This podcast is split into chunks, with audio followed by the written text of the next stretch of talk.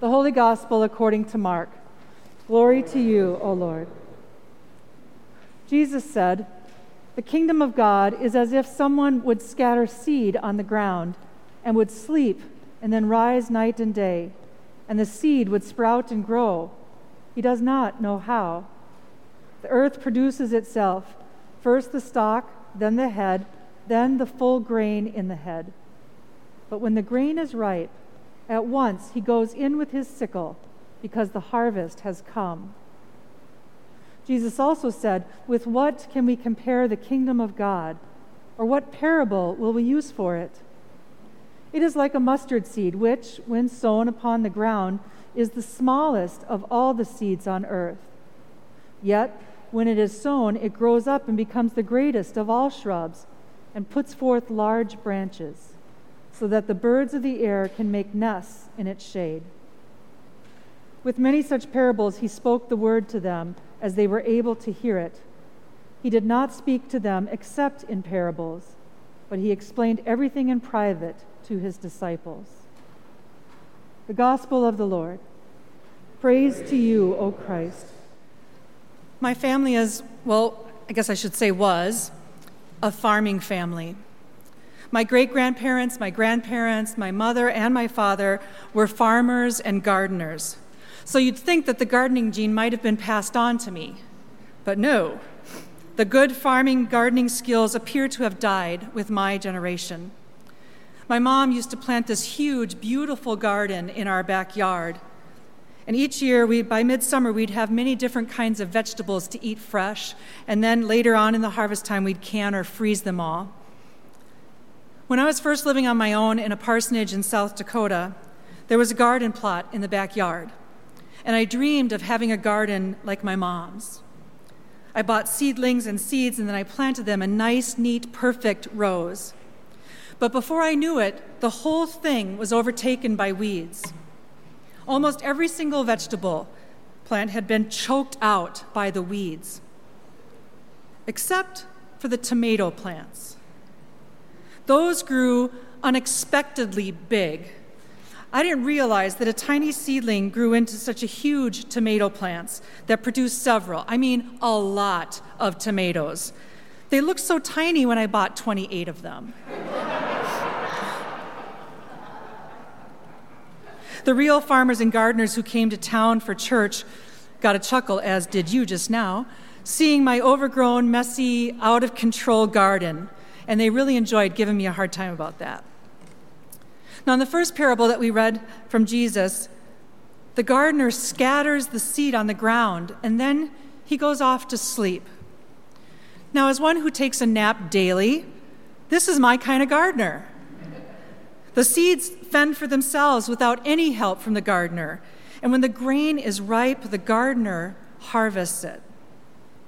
And then in the second parable, someone sows or plants a tiny mustard seed in the ground, and it grows into a gigantic, large bush, large enough to f- offer birds shelter in its branches.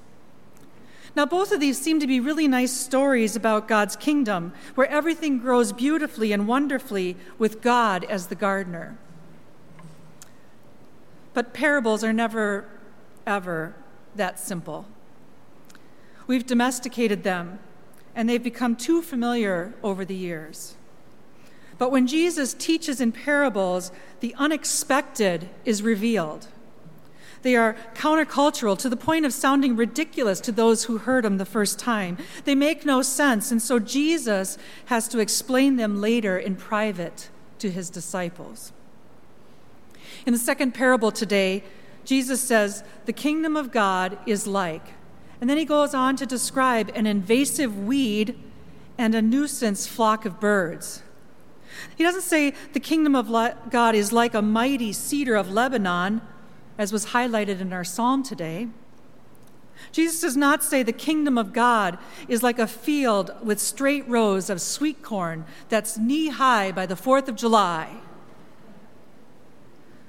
But God's reign is like a messy, unexpected, invasive, uncontrollable weed that provides refuge and a place of rest for the unwelcomed birds. Now, this non farmer right here learned this week that mustard is a weed, and a stubborn one at that. Farmers hate finding it in their mustard, or not in their mustard fields, gee whiz. Uh, they hate finding it in their field because they don't want it to become a mustard field. It's hard to control it once it takes root, and it can take over the whole planting area. Can you imagine a gardener planting a weed in their garden? Would anyone ever put dandelions in their lush green lawn? Of course not. Most of us consider dandelions a nuisance, and we spend a great deal of time and effort and money to get rid of those pesky little flowers. Yet Jesus uses this image of a wild plant overtaking a garden to envision the inbreaking of God's reign among the people. Now, I prefer to use the word reign instead of kingdom because too often Christians have used kingdom of God and, inter- and heaven interchangeably. So then it's automatic to think that the kingdom Jesus speaks about in the parables as something to look forward to in the afterlife. But using the phrase reign of God helps us to not see it as a place, but as a way of being. With what can we compare the reign of God? It's as if it's breaking in right now among us in unexpected and ordinary ways. And sometimes it's so ordinary that we don't even recognize it. Sometimes it's growing and spreading so wildly that we cannot control it.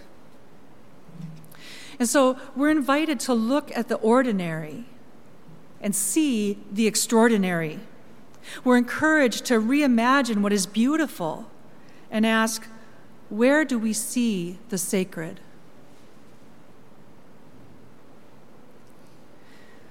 Maybe the reign of God is like someone showing up at an AA meeting and saying, Hi, my name is, and then sharing their story of pain and struggle and hope. Maybe the reign of God is like a group of teenagers waiting in line for their first or second dose of the vaccine. Or when, after a long year of solitude and social distancing, they finally are able to attend proms and graduations or take photos next to their maskless buddies on the final days of school.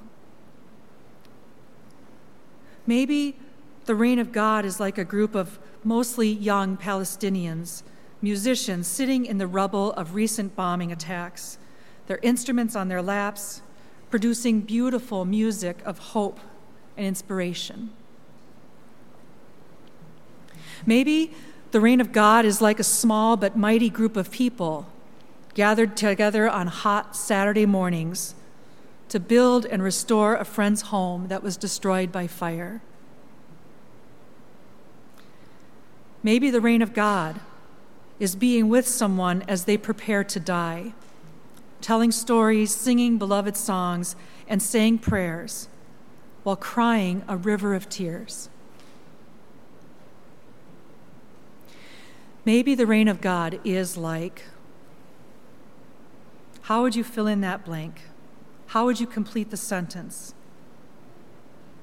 If the reign of God is like an out of control mustard weed, we should be able to see it, but sometimes we don't. We just don't. So I'm going to invite us all to open up our imaginations this week and look for God in our daily, ordinary, sometimes boring, maybe even complicated lives. Would you take a spiritual walk through the garden with me this week, so to speak, and be on the lookout for God's reign among us? Where do you see God creating hope? How do you experience the sacred? Would you be willing to be on the lookout this week, maybe even this entire summer, and share when you experience God's reign of extravagant, wild, out of control grace being shared? Where are the places that you see hope coming to life among death and fear? When do you sense God at work in the world? We're going to drop the prompts in the chat so you can respond now online, or you can send me a text or email. Those of you who are here, you can talk to me after worship. kids and artists of any age can draw me a picture or you can share a photo on our Facebook page, but let's help each other see what Jesus was helping his disciples to see that God comes among us in the unexpected, that the reign of God is made known in the mystery of Christ among us.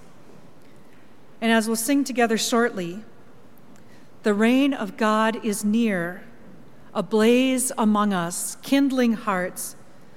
The reign of God is here. Amen.